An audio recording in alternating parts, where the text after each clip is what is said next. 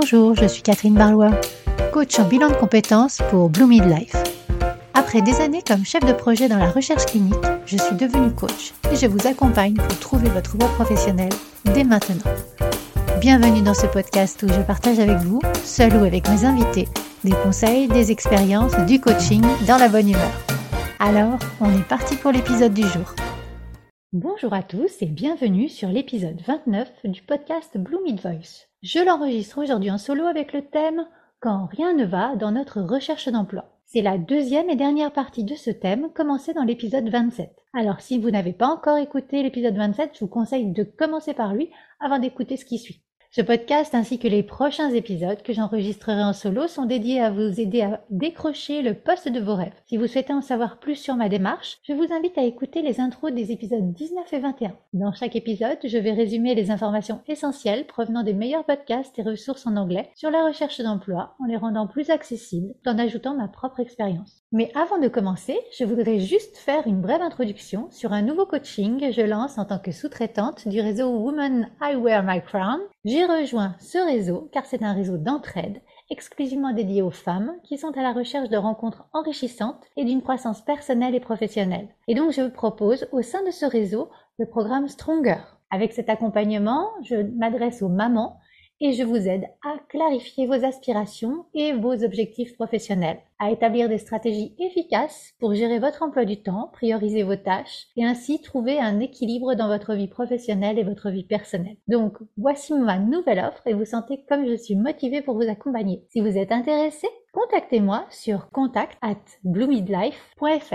Et donc, nous voici partis pour l'épisode du jour avec le thème Quand rien ne va dans notre recherche d'emploi, deuxième partie. Donc je me base pour cet épisode sur les épisodes 222, 236 et 289 du podcast de Lisa Edwards. Autant vous dire que j'ai mené l'enquête pour vous donner le concentré des points à retenir. Et donc on est parti. Alors tout d'abord, qu'est-ce que j'entends quand je dis rien ne va dans notre recherche d'emploi? J'ai gardé en tête trois cas. Vous ne décrochez pas assez d'entretiens, vous n'êtes pas pris pour le poste après les entretiens et votre famille et ou vos amis ne vous soutiennent pas dans votre recherche d'emploi. Dans la première partie, c'est-à-dire dans l'épisode 27, j'ai couvert les deux premiers cas. Vous ne décrochez pas assez d'entretiens ou vous n'êtes pas retenu après les entretiens.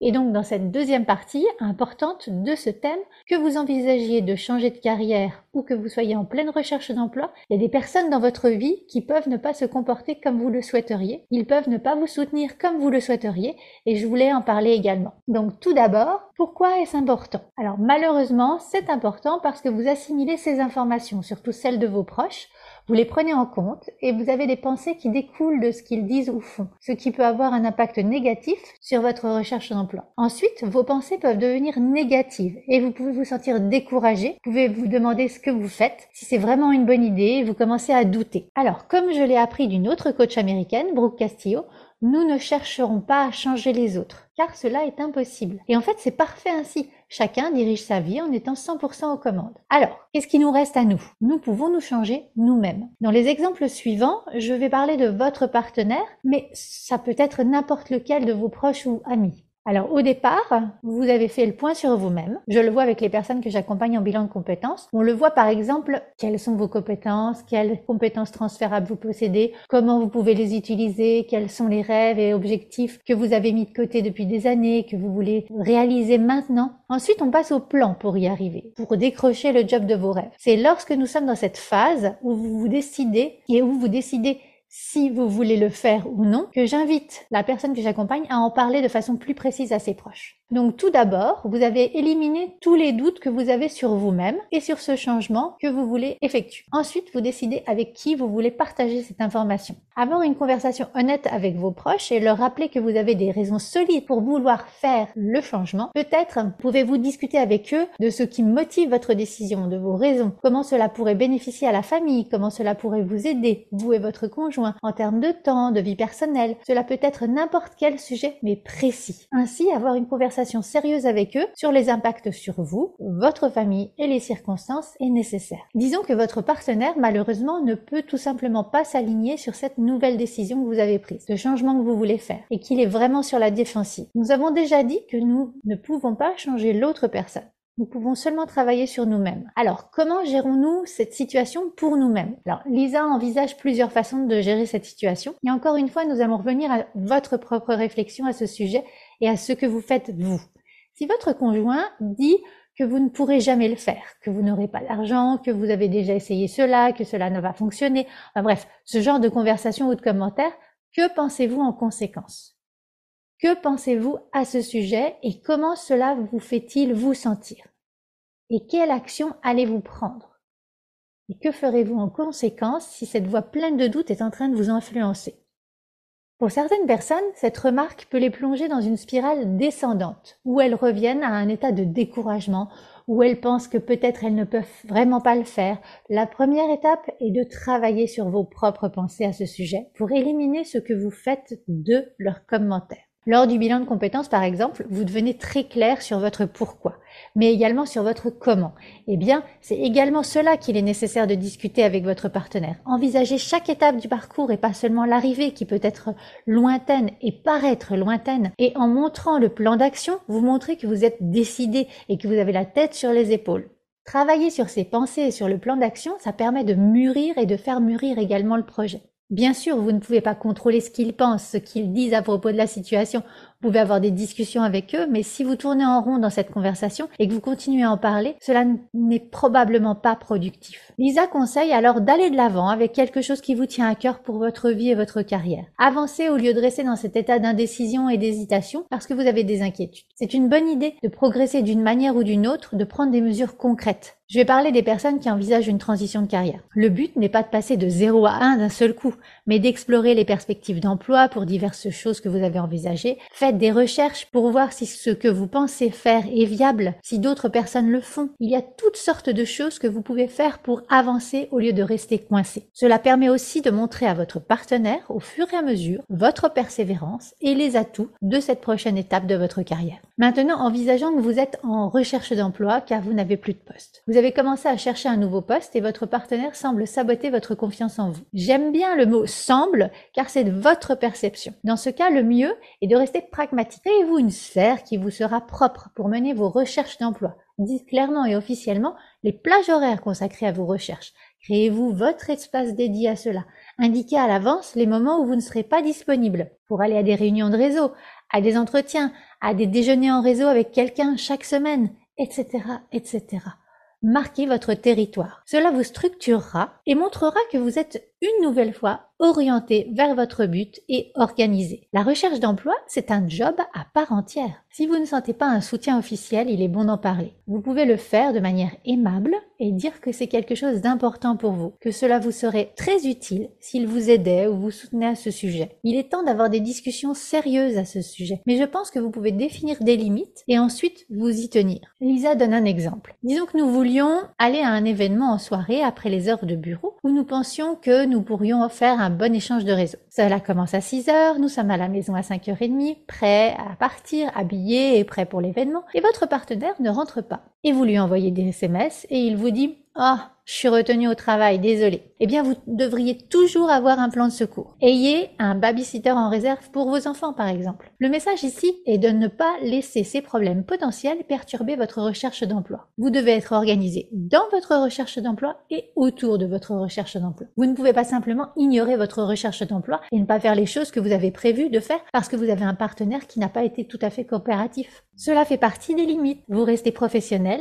dans votre recherche d'emploi également. Le but est d'adapter une organisation pour éviter d'impacter votre relation de couple parce que le couple est important et c'est grâce à lui que vous pouvez avancer également sereinement. J'aimerais vous rappeler que nous sommes la moyenne des cinq personnes que nous côtoyons régulièrement. Donc dans votre recherche d'emploi, la question est de savoir à qui vous pouvez parler dans votre cercle d'amis et de famille, avec ceux qui seront favorables et encourageants, même s'ils ne sont pas des experts en recherche d'emploi et ne savent pas comment vous aider, mais ils vous encouragent par rapport à ces personnes négatives dans votre vie que vous devriez probablement éviter lorsque vous essayez d'accomplir une action comme celle-ci. Vous pouvez aussi vous entourer de coachs de mentors et aussi de podcasts comme celui-ci qui seront là pour vous garder motivé. Cela peut aussi se présenter sous la forme d'un groupe de recherche d'emploi. Il se peut même que ce ne soient pas des personnes que vous connaissez auparavant, mais ce sont des personnes qui sont toutes dans le même bateau. Avoir ce cercle de personnes en qui vous pouvez avoir confiance et à qui vous pouvez vous ouvrir, et je pense que c'est tellement, tellement important, tout comme la notion de se récompenser. Se donner des récompenses quotidiennes ou au minimum hebdomadaires pour avoir suivi les actions et les activités de recherche d'emploi que vous vous êtes fixées. C'est une autre manière d'être là pour soi pendant cette période. Je terminerai avec l'analyse faite par Lisa sur le livre de Bronnie Brown l'espoir. Selon ses recherches, l'espoir n'est pas seulement une émotion, c'est en réalité une façon de penser. Et l'espoir, selon elle, est une sorte de trilogie composée d'objectifs, de chemins et de flexibilité. Cela signifie que l'espoir naît lorsque, premièrement, vous avez la capacité de fixer des objectifs réalistes, ce que la plupart d'entre nous sont capables de faire.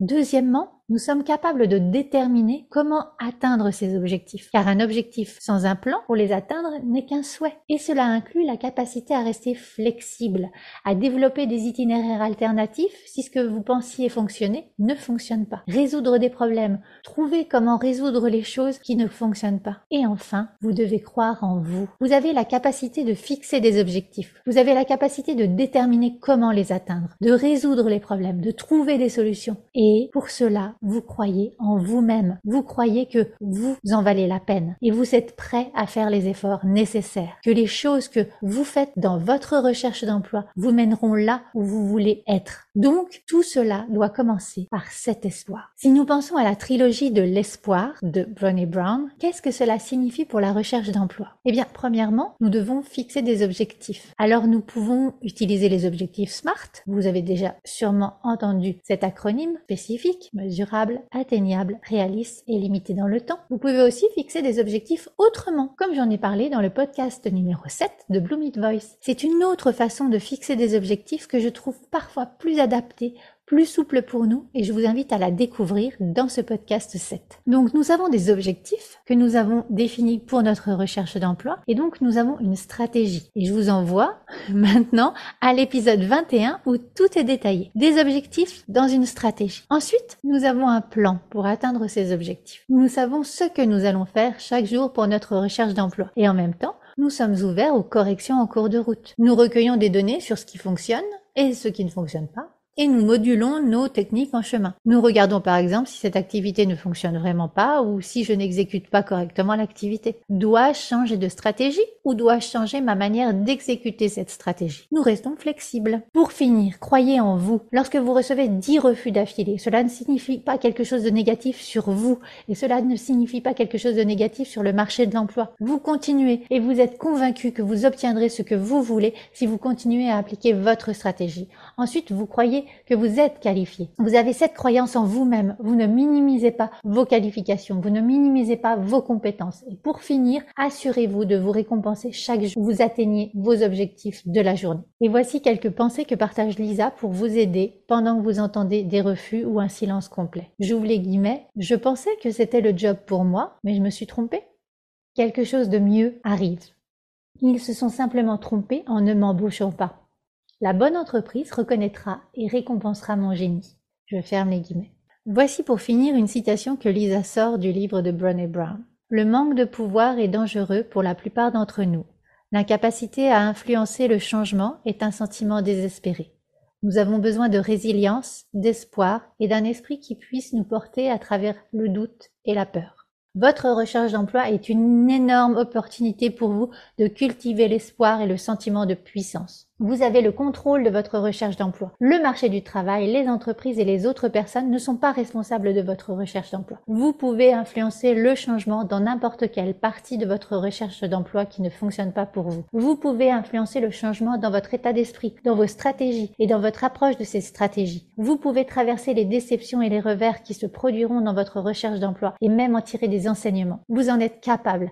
Alors allez de l'avant, cultivez un peu d'espoir, de résilience et remettez-vous Voilà, j'en ai fait le tour au niveau motivation. Je me suis peut-être un peu emballée au niveau de la motivation, mais franchement, croyez en vous. Croyez en vous, vous êtes la personne la plus importante de votre monde. Ensuite, le monde tournera autour de vous. Donc, croyez en vous, croyez en vos compétences. C'est hyper important. Et donc, voilà, j'ai fait le tour de ce que j'avais recueilli comme information dans les podcasts de Lisa Edwards sur ce thème. Ainsi se termine cet épisode de podcast. Je vous ai préparé un workbook pour vous permettre d'approfondir ce sujet et de vérifier que vous avez pensé à tout plus des idées bonus. Donc, je vous laisse réfléchir à comment appliquer cela dans votre recherche d'emploi et je mets le lien dans la retranscription. Partagez avec moi ce que ce podcast vous a apporté et comment vous avez avancé. Vos commentaires et vos retours sont vraiment importants pour moi et partagez également ce podcast si vous pensez qu'il pourra servir à l'un de vos proches ou de vos collègues. Si vous sentez que vous êtes perdu dans votre carrière, n'hésitez pas à me contacter pour faire un bilan de compétences ensemble. Vous pouvez me contacter sur l'adresse contact at